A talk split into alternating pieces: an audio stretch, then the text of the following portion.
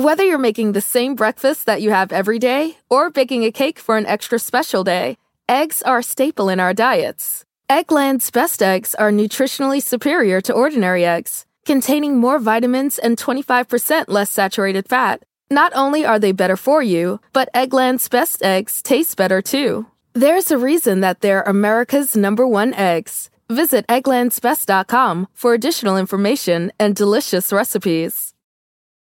Sometimes it takes a different approach to help you unlock your true potential. With Capella University's game changing FlexPath learning format, you gain relevant skills you can apply to your career right away. Earn your degree from an accredited university and be confident in the quality of your education. Imagine your future differently at capella.edu. Capella University is accredited by the Higher Learning Commission. Learn more at capella.edu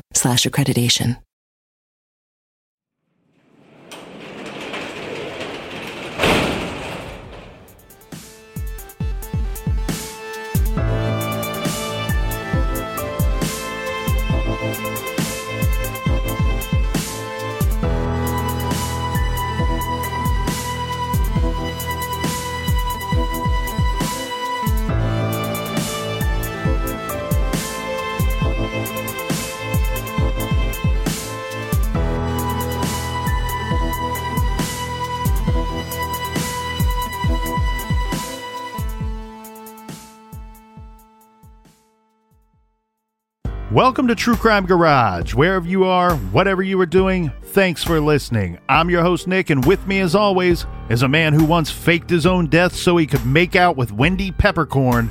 Here is the captain. Lotioning and oiling. Lotioning and oiling. It's good to be seen and good to see you. Thanks for listening. Thanks for telling a friend.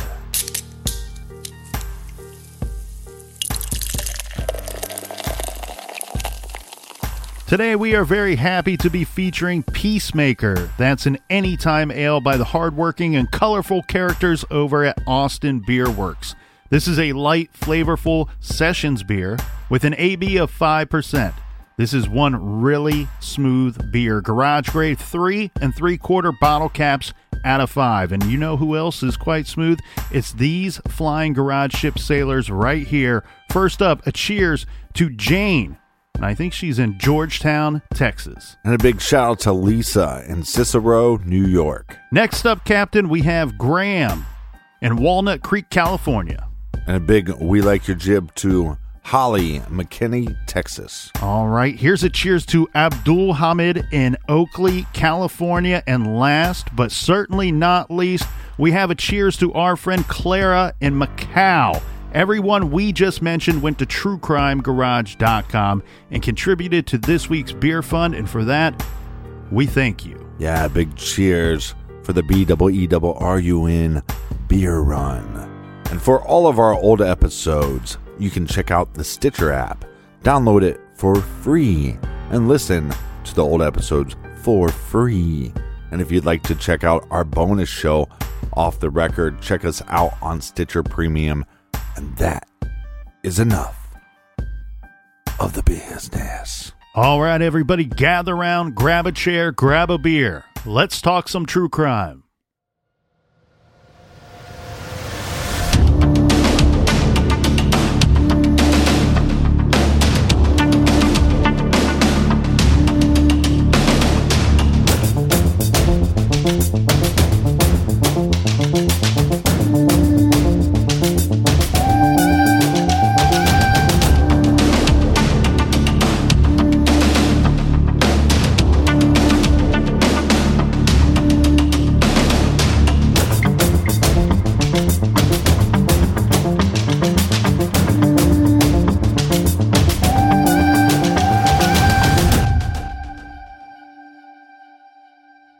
Thursday, May 18th, 1978, Austin, Texas.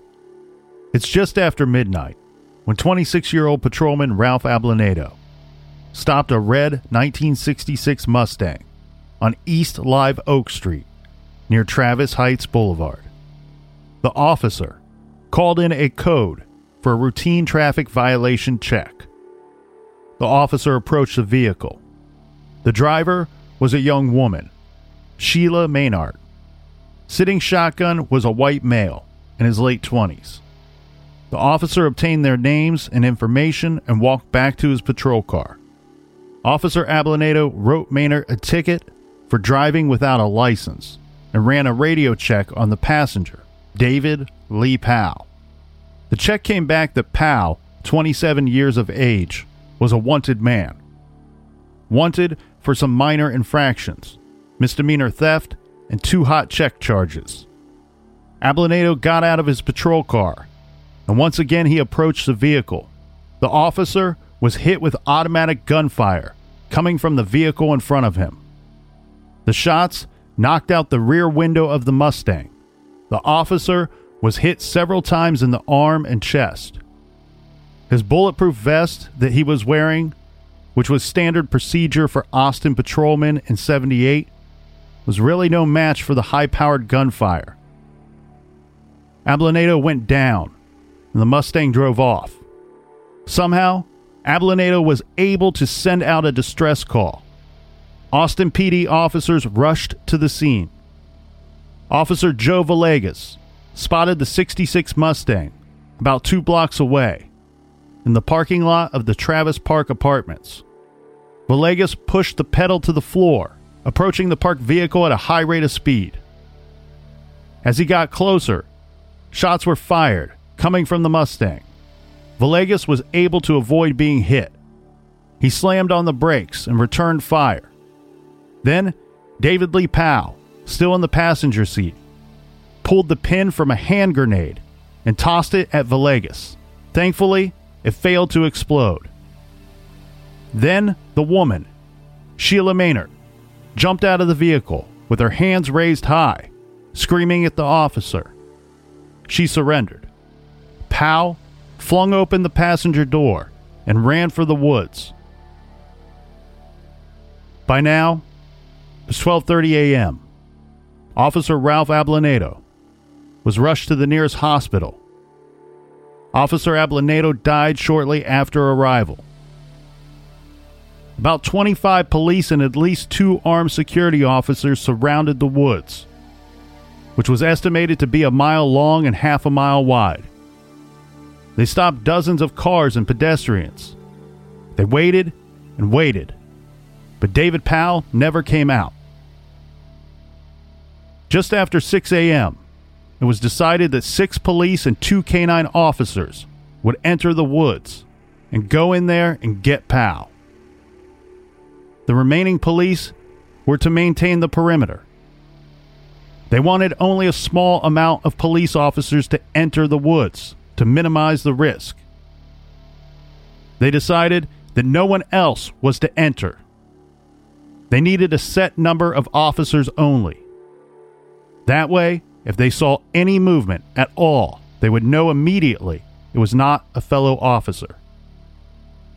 In other words, they were prepared to shoot on sight. The two dogs and six officers entered the woods with flak jackets and loaded shotguns. Two armed security guards, whose shifts ended hours ago, but decided to stay and assist the police in any way they could, now decided it was time to call it a night and let the police do their jobs. Guards Charles Howard and Gary Nelson were now near Travis High when they spotted movement. The two guards with pistols drawn moved slowly towards something they saw moving in the bushes. It was a man, crouched down, trying to conceal himself. At a distance of about three feet, one of the guards, in a stern voice, instructed the man to come out. Before standing up, the man said loudly, his voice shaking, I'm not going to do anything. And he slowly emerged from the bushes. The guards handcuffed him and called the police. Police searched the bushes and found a light blue coat, a knife, and a 45 caliber pistol set in the cocked position. The man in handcuffs was 27 year old David Lee Powell. The petty thief and hot check artist was now a cop killer. police pushed David Powell into the back seat of a police cruiser. It was now 6:30 a.m. The sun was just starting to rise, and it was already a bad day in Austin.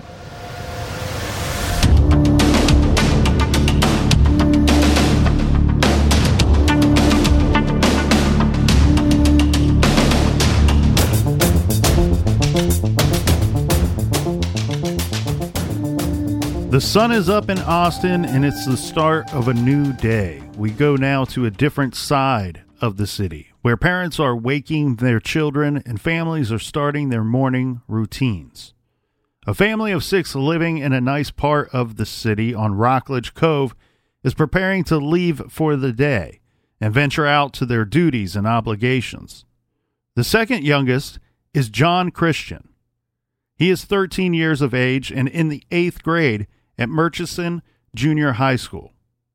John was even taking a special class or two, classes for exceptional students deemed to be gifted and talented. John's family is full of gifted and talented people. John's father is George Christian. George served as the press secretary for the United States 36th President, Lyndon Johnson. He then became a top advisor to Texas Governor Dolph Briscoe. John's mother, Joanne, was a respected lawyer. Now, the Christian home was near John's school, so he would walk to school, but not on this day. No, on this day, John did something he has never done before and would never do again. He hid in a closet and waited in silence as his parents and brothers left the house. George Christian, as he drove off to work, heard on the radio that there had been a shootout in the middle of the night on the city's south side, resulting in the death of one of Austin City's finest. The cop killer was arrested. Back at the Christian house, John is still in the closet, listening carefully, and after several minutes of silence, he exited. The day before, he told a classmate that he was bringing a gun to school and now it was time to go and get that gun.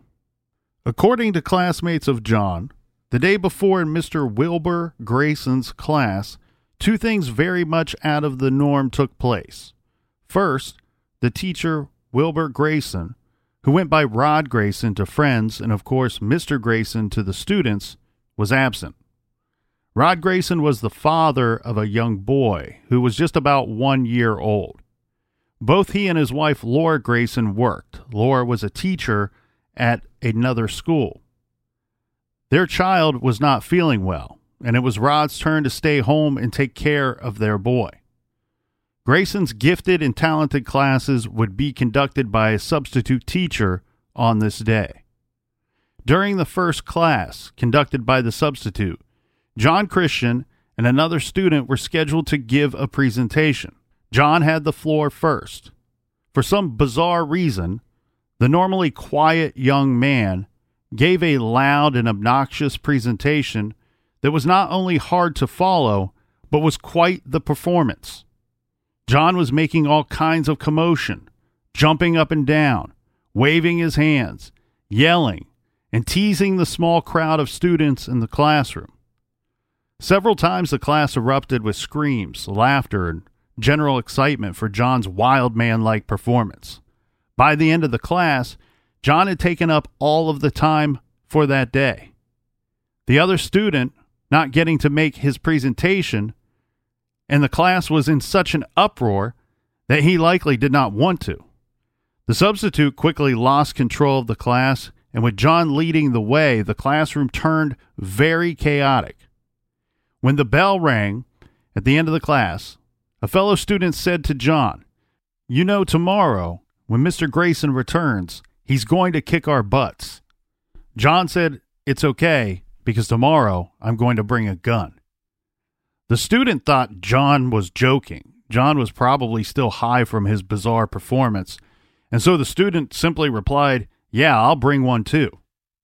Now, back to the morning of Thursday, May 18th. John retrieved his Browning 22 caliber rifle that his parents got him for Christmas. This was Texas, and a teenage boy will learn to shoot and hunt. Later, John would tell psychiatrists that he spent several minutes contemplating killing himself. But he didn't. Instead, he made sure that the gun was loaded and he marched off to school like a soldier in some kind of secret battle. But in many ways, it was more like a hunting expedition, as his enemies were unaware that there was a war brewing inside of John's head. They didn't even know that they were targets. The following is according to Texas Monthly, who, like all of their work, did a phenomenal job with their story on this case. Class had already started without John Christian. And what transpired next is based on the recollections of eight eyewitnesses in the classroom, as well as those of others at school that day. Sitting as he always did, not behind his desk, but on his stool directly in front of the students, Mr. Grayson had begun by asking his students what the hell had happened the previous day. The students acknowledged their own misbehavior, but added, Mr. Grayson, John was acting so weird. The teacher waved them off. He said, You just don't understand him the way I do. Then Mr. Grayson said, Where is John anyway? Class had begun. John is absent. There he is, someone exclaimed, directing their attention to a figure outside of the classroom window who was heading down the grassy hill beside the football field. And someone else said, He's got a gun. What occurred in the next two minutes would be remembered through trauma's kaleidoscope. John stepped into the doorway. Seeing him, Mr. Grayson may have smiled. Maybe he even laughed. Grayson said, Okay, John, the joke's over. John held the gun at his hip, pointed at his teacher, and a classmate heard him say, The joke's on you. Yeah, 13 year old John Christian with his 22 caliber rifle shot his teacher in the chest, the head, and the arm. The description given by the other students there that day say that Grayson was hit three times, just in the locations that you said. And as he was hit, he fell from his stool and collided with the student's desk that was immediately in front of him. Mm-hmm. They say his tall, lean body thudded heavily to the floor. Blood was pouring out of one of his ears. His eyes were still wide open, and they say that he looked terrified. Now, as John turned and walked out without a word, the classroom exploded into screams. The students began to flee. Several ran to the principal's office and told the administrators at the front desk what had just happened. But of course, there's no way for them to believe them. You know, there's there's no reaction that that can really be warranted right here. They're they're in disbelief. One of the kids is yelling, "God damn it, he killed him. God damn it, he killed him." The gym class was already underway. This was going on outside of the school over by the football field. A few kids saw John toss the rifle against the bicycle rack and then run up the slope. He's running away from the school. An athletics coach witnessed John fleeing the scene. He decides he's going to jump in his truck and follow the kid. He caught up to John and he jumped out of his truck and he grabbed the boy. He says, What did you do? John said, I shot Mr. Grayson. Mm-hmm. So John was taken to the principal's office. And of course, the police were called and paramedics as well. The police and really no one else could believe what had happened that morning. A 13 year old student shot and killed his teacher in front of 21 other eighth grade students. John was arrested, and his classmates were bussed off to the police station to give statements and to answer any questions that the police may have. Describing the event decades later was a man, Peyton Smith. He was the student that was nearest to Mr. Grayson when the shooting began. He said, Lives were shattered, lives were changed.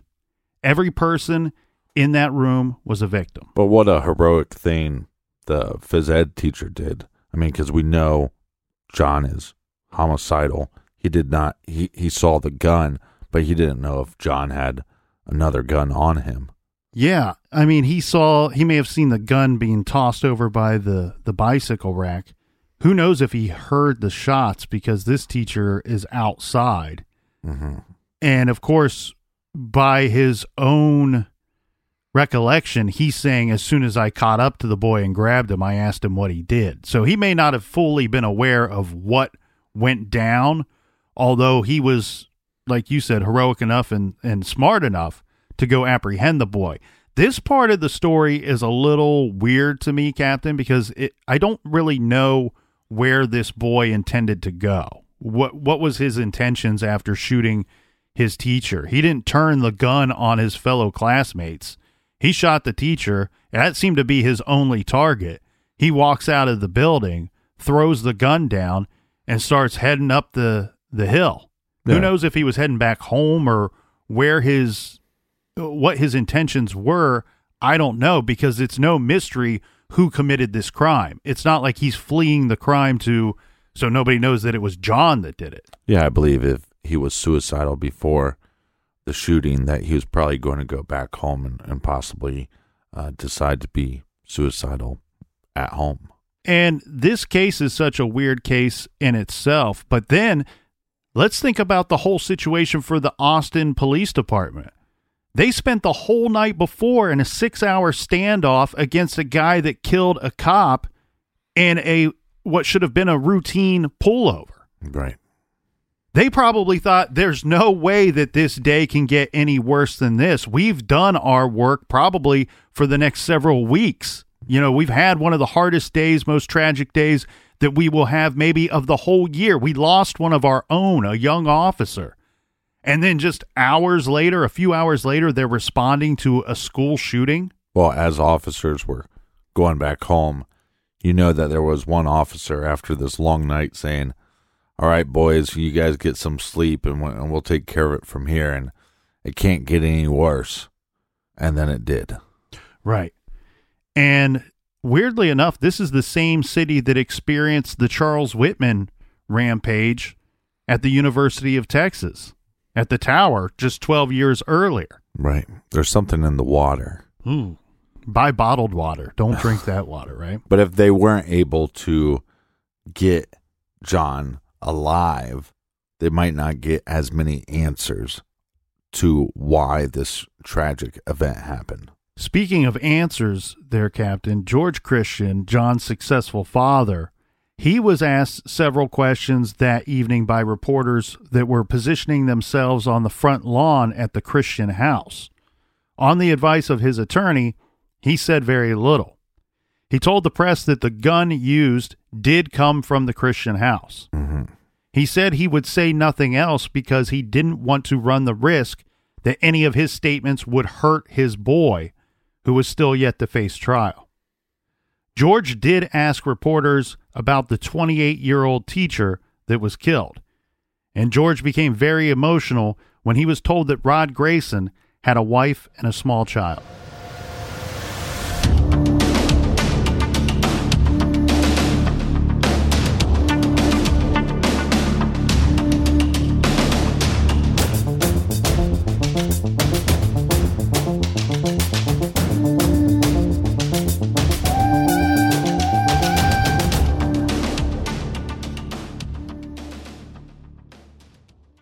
Do you want to set your child up for success? Of course you do. That's why you need to check out IXL Learning today. IXL Learning is an online learning program for kids covering math, language arts, science, and social studies. IXL is designed to help them really understand and master topics in a fun way. It's powered by advanced algorithms. IXL gives the right help to each kid, no matter the age or personality. There's one site for all kids in your home pre K to 12th grade. Kids could use it at home on their computer or on an app on your phone or a tablet. No more grading those worksheets. IXL grades everything for you. One in four students in the U.S. are learning with IXL. IXL is used in 95 of the top 100 school districts in the U.S. I love recommending IXL learning. Kids can learn at home or on the go. And all my friends and family that are using it absolutely love it because it's so easy to set up and so easy to use. And even the kids that I've recommended it to their parents have told me, hey, Captain, thank you. I was having problems in math and my parents couldn't help me, but IXL could. Do you want to get your kids back on track or do you just want to get your kids ahead? Do so with IXL Learning. Make an impact on your child's learning. Get IXL now. And True Crime Garage listeners get an exclusive 20% off IXL membership when you sign up today at IXL.com slash garage. Visit IXL.com slash garage to get the most effective learning program out there at the best price. Check out IXL.com slash garage today. The best part of spring cleaning takeaway is the post clean clarity you get. It's kind of like when you find out that you've been paying a fortune for wireless. When Mint Mobile has phone plans for $15 a month when you purchase a three month plan, it's time to switch to Mint Mobile. All plans come with high speed data and unlimited talk and text delivered on the nation's largest 5G network. Use your own phone with any Mint Mobile plan and bring your phone number along with all of your existing contacts. Ditch overpriced wireless with Mint Mobile's limited time deal and get 3 months of premium wireless service for 15 bucks a month. Save a lot of money with Mint Mobile. Get their great mobile wireless service delivered on the nation's largest 5G network. That's premium service at a great price. To get this new customer offer and your new 3-month unlimited wireless plan for just 15 bucks a month, go to mintmobile.com slash TCG. That's mintmobile.com slash TCG. Cut your wireless bill to 15 bucks a month at mintmobile.com slash TCG. $45 upfront payment required, equivalent to $15 a month. New customers on first three month plan only. Speed slower above 40 gigabytes on unlimited plan. Additional taxes, fees, and restrictions apply. See Mint Mobile for details. Warmer, sunnier days are calling. Fuel up for them with Factor's no prep, no mess meals. Meet your wellness goals in time for summer thanks to the menu of chef crafted meals with options like Calorie Smart, Protein Plus, and Keto. Factor's fresh, never frozen meals are dietitian approved and ready to eat in just two minutes. So no matter how busy you are, you'll always have time to enjoy nutritious, great tasting meals. With 35 different meals and more than 60 add ons to choose from every week, you'll always have new flavors to explore. Crush your wellness goals this May with dietitian approved meals and ingredients that you can trust. Make your day delicious from breakfast to dessert. Stay fueled with easy, nutritious options. Treat yourself to restaurant quality meals that feature premium ingredients like filet mignon, shrimp, and blackened salmon. I am new to Factor and I have been loving every minute of it. I have a problem, and it's called lunch. Some days I need a pack of lunch, and some days I work from home. Whether I'm at home or whether I'm on the go, Factor is fueling my lunch from now on. Head to factormeals.com slash truecrimegarage50 and use code truecrimegarage50 to get 50% off your first box, plus 20% off your next month. That's code truecrimegarage50 at factormeals.com slash truecrimegarage50 to get 50% off your first box, plus 20% off your next month while your subscription is active.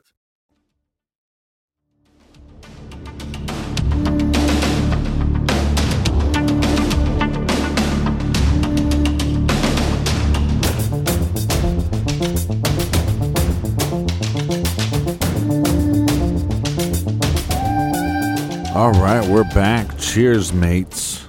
Cheers to you, Captain. Cheers to the great state of Texas. I do have a couple notes. Go the- for it. on the first part. First of all, we we did cover the Charles Whitman case. That's episode number twenty. 229? That's episode number 229. And I believe that was with me and Justin from Generation Why. That's my favorite episode. Of Best True Crime episode of all time. And also, this case seems very familiar. Different set of events, but people probably remember the hit song Jeremy by a band Pearl Jam. Mhm. Jeremy Dell Delly. It's D E L L E, which that happened uh, January eighth, nineteen ninety one.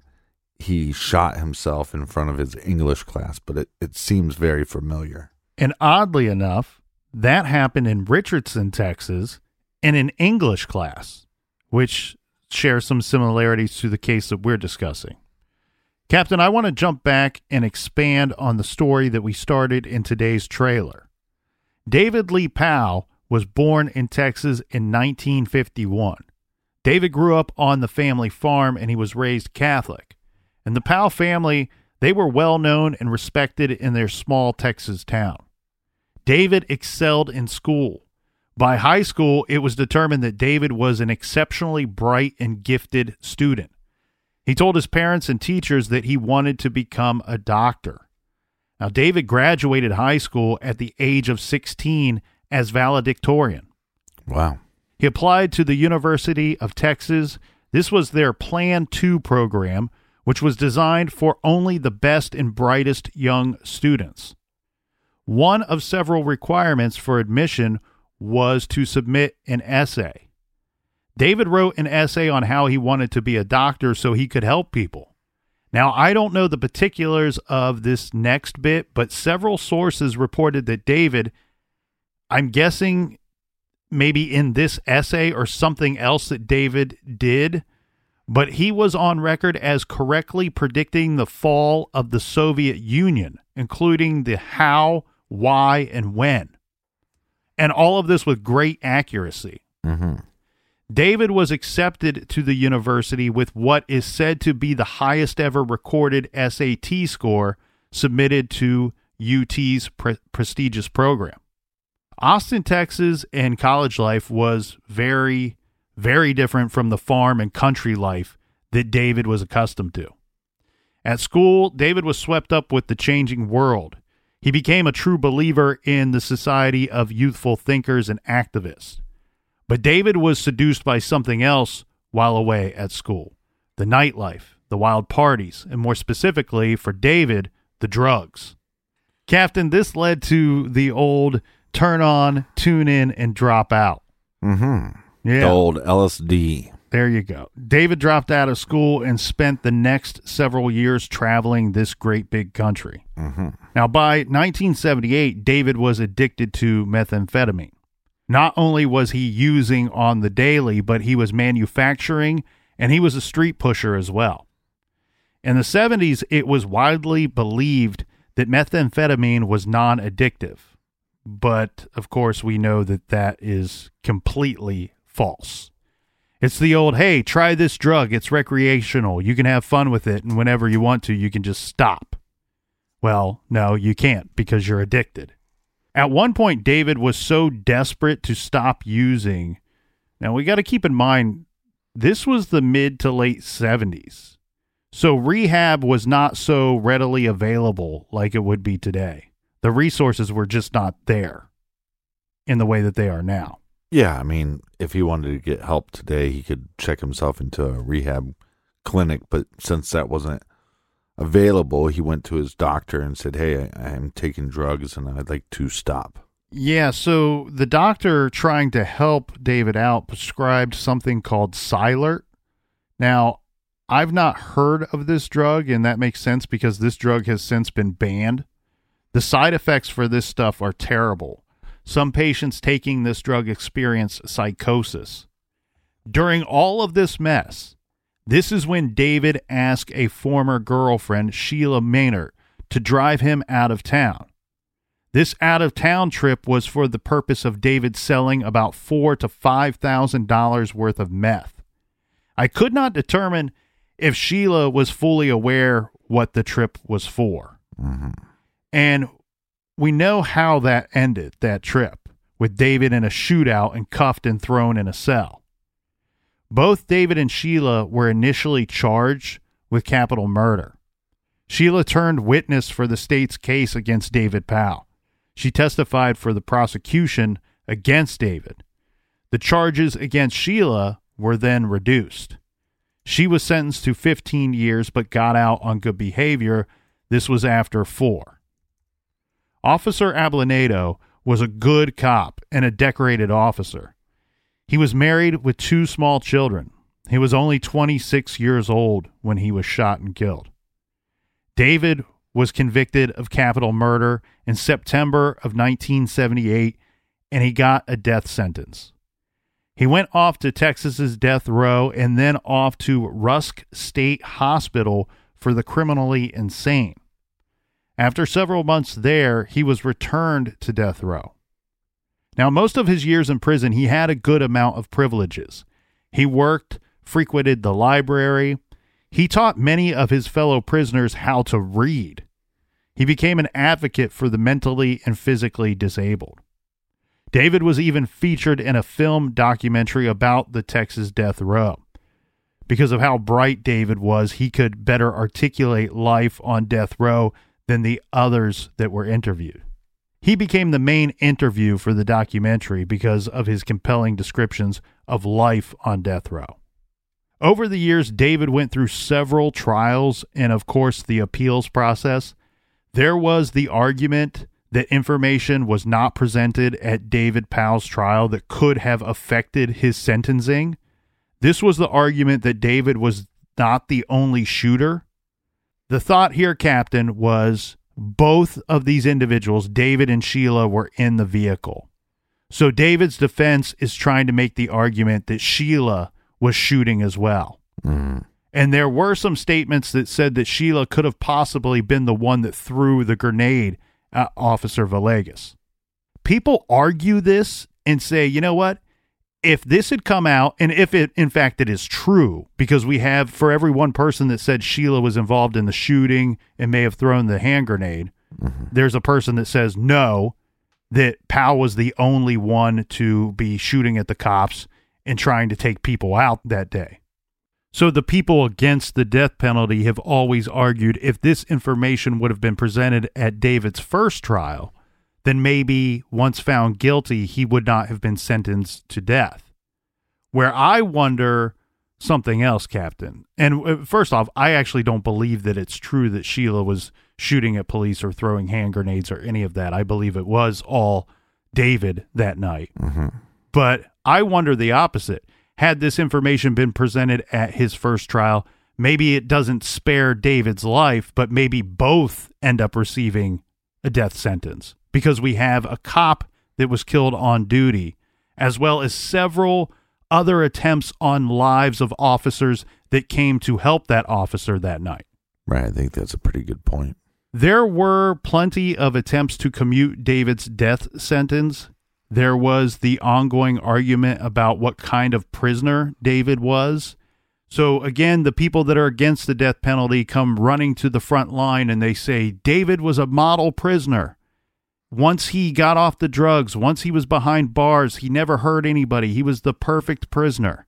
And he even helped people. He taught people how to read and he was an advocate for uh, people that had disabilities. And I com- do we know if he was medicated and or not? once he was in prison, I don't know that he was medicated. I do believe he would have been medicated when he was at the hospital for the criminally insane.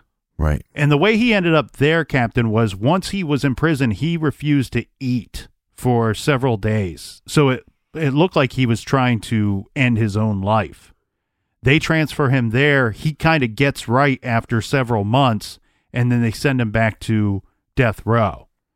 I commend David for helping all of these other prisoners, for teaching them to read, and for uh, being an advocate and standing up for people with dis- disabilities. I think that is phenomenal stuff that he was attempting to do. After he was a complete horrible person, Right. Piece And- of shit. Well, and see, David's David's whole thing is a very difficult situation for me. It's something something that I struggle with because w- when we talk about the death sentence, it, it's it's a crazy thing. I mean, here's this guy where without the drugs and without this possible psychosis brought on by the prescribed medication, Right. maybe he isn't a, a killer. Maybe he isn't a violent man. But I did a little digging. He was not a perfect prisoner. He didn't spend all of those years in prison without any infractions at all. He had several minor infractions, but he was not the perfect prisoner that the people against the death penalty would would scream and yell to the presses. Right. we always find no matter if you're for the person or against the person, nobody really likes the truth. Right. But it's like again, if this psychosis state plus the drugs, uh, this is why mental health is so important to be talked about and to be open about, and to again, you can't just prescribe pills and just go, let's see what happens, because then this happens. Now, who's responsible? Well, is this guy responsible or is the doctor responsible? in in the defense of the doctor, David's also still doing methamphetamine daily Right. at that time. And one thing that I recently learned about meth that I that I was unaware of because I'm like, man, these these meth heads are always killing people and of course Mhm. you think, hey, they're going to do anything to get this drug. Some may even steal or become violent. But one thing I learned is that meth also will create paranoia in in the addicted Yeah. and they start thinking things that are not real. This person's after me. This family's trying to kill me. So in some of these instances when they when they go out and they kill somebody, they actually think that they're defending themselves. Well, see, I I kind of wonder if you even take a, a couple steps back. Here's an individual that graduates high school at 16. Valedictorian. It maybe this whole tune in, tune on, whatever it is, this LSD experiments that he was going on. Maybe this was some kind of self medication for maybe early onset schizophrenia. It's a possibility. and that's why I wondered, you know, is he doing fine? Is he um, a good member of the the prison population because he's medicated? And and then if so, is is all these cause and effect not because he was a druggie, but because he was self medicating because he had schizophrenia? it's impossible to tell really and that's the thing if we could look at somebody and dissect them 100% and fully understand what was going on with them then it would make the sentencing process a lot easier for the jury and all involved. I'm going to ask a weird question, but do we know if he got any scholarships? Uh, that is a good question. He may because of S- his sat score was so high. Well, and you also talked said, about the weird let's open up the doors and let this guy in. But you also talked about this weird thing about him predicting the future. yeah. See, th- this is why I wonder maybe he got like the merit scholarship, which like the merit scholarship was known um was connected to a bunch of different people, but in Harvard, uh Henry Murray would do test a, lot of people that got the the merit scholarship he would do test on famously uh, one of his people that he did a lot of tests on was uh, Ted Kaczynski. So that's just why I wondered if there was some kind of connection. Normally, when you have these very young, bright students that go to universities early, that sometimes they're offered these kind of alternative testing, especially during the late 60s, early 70s. I don't know. With the Tim Leary quote, I just threw that in there. It's something that popped in my head when I thought of this young man who gets all caught up in the the subculture of that lifestyle. At, once he went off to college, the war activist is going on, or, or anti-war movement. He's going heavily into drugs. Yeah, but Timothy Leary was doing these tours where he was going from different universities and doing these Yeah, I'm not tune saying in, that. Uh, tune out, whatever. I'm not saying that it's not trips. possible. I'm just saying that that that was just a, a slogan that popped into my mind that I just Right. kind of randomly threw out there. I I was there's never been presented to me or that I could find any connection between the two. Uh, David Lee Powell was executed by the state of Texas on Tuesday, June 15th, 2010. He spent 32 years on death row for the 1978 murder of Austin police officer Ralph Ablanedo. His attorneys had argued that he did not pose a future threat to society, as determined by the juries that had sentenced him to death three decades earlier. At the time, he was the longest serving inmate executed in Texas since the state resumed carrying out executions in 1982. According to Murderpedia, his last meal was four eggs, four chicken drumsticks, salsa, four jalapeno peppers, lettuce, tortillas, hash browns, garlic bread, two pork chops, white and yellow grated cheese, sliced onions and tomatoes, a pitcher of milk, and a vanilla shake. Jesus. Well, How many calories is that? Like it 10,000 calories? it doesn't really matter at that point now, does it? yeah. And according to everywhere, he had no final last words. He simply stared at the witnesses as he died before their eyes. Well, that's because he's probably already dead from that meal. Now, we don't know for sure. We don't know if he was medicated in prison or not. So we don't know if he had some kind of form of schizophrenia, but they believe that John Christian possibly had some sort of schizophrenia.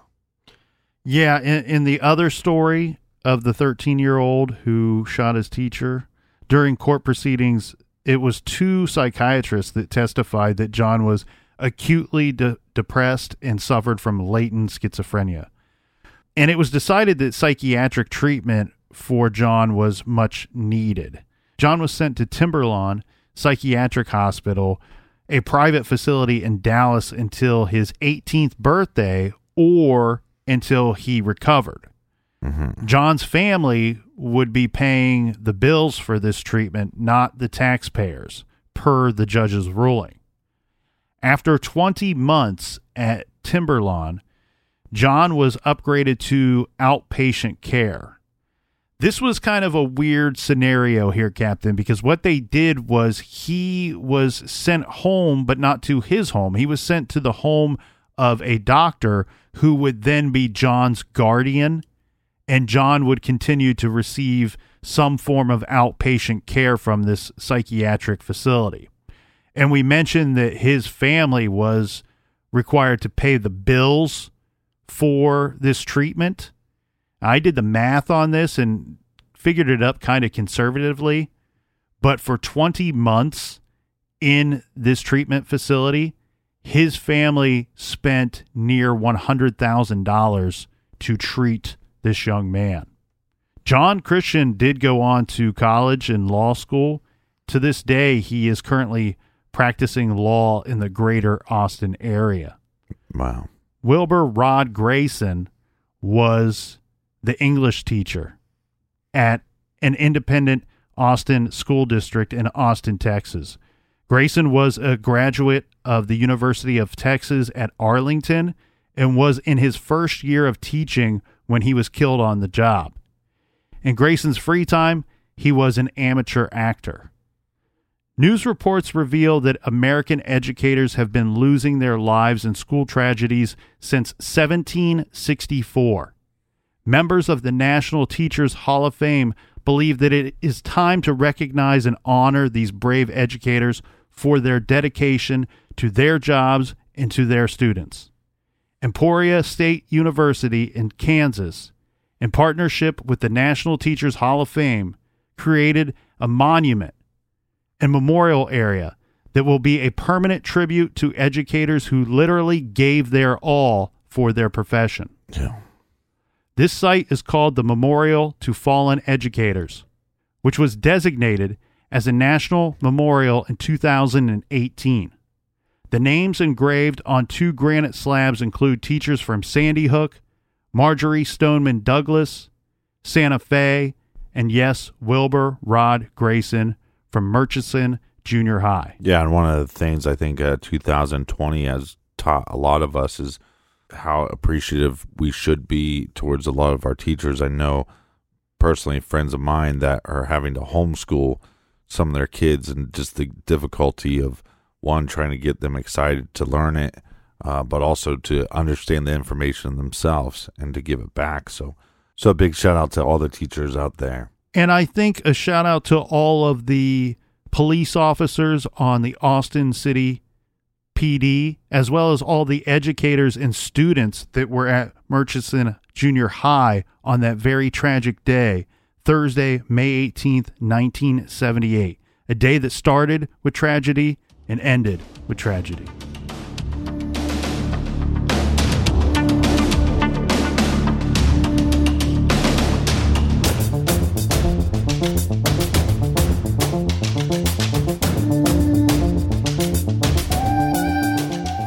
Everything true crime, check out truecrimegarage.com and there you'll find our recommended reading page. Do we have any recommended reading for this week? Yes, sir, Captain. This week we are recommending one of my favorites. Check out Texas Monthly Magazine.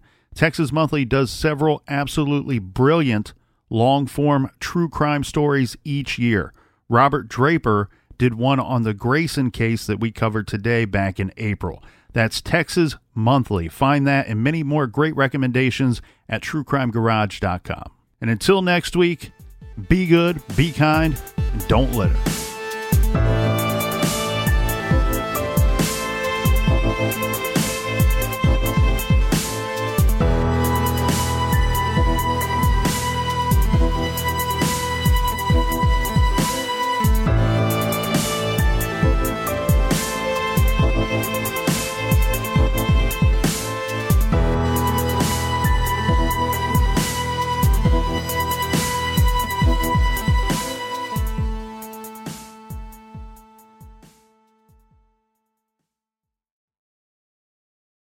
Whether you're making the same breakfast that you have every day or baking a cake for an extra special day, eggs are a staple in our diets. Eggland's best eggs are nutritionally superior to ordinary eggs, containing more vitamins and 25% less saturated fat. Not only are they better for you, but Eggland's best eggs taste better too. There's a reason that they're America's number one eggs. Visit egglandsbest.com for additional information and delicious recipes.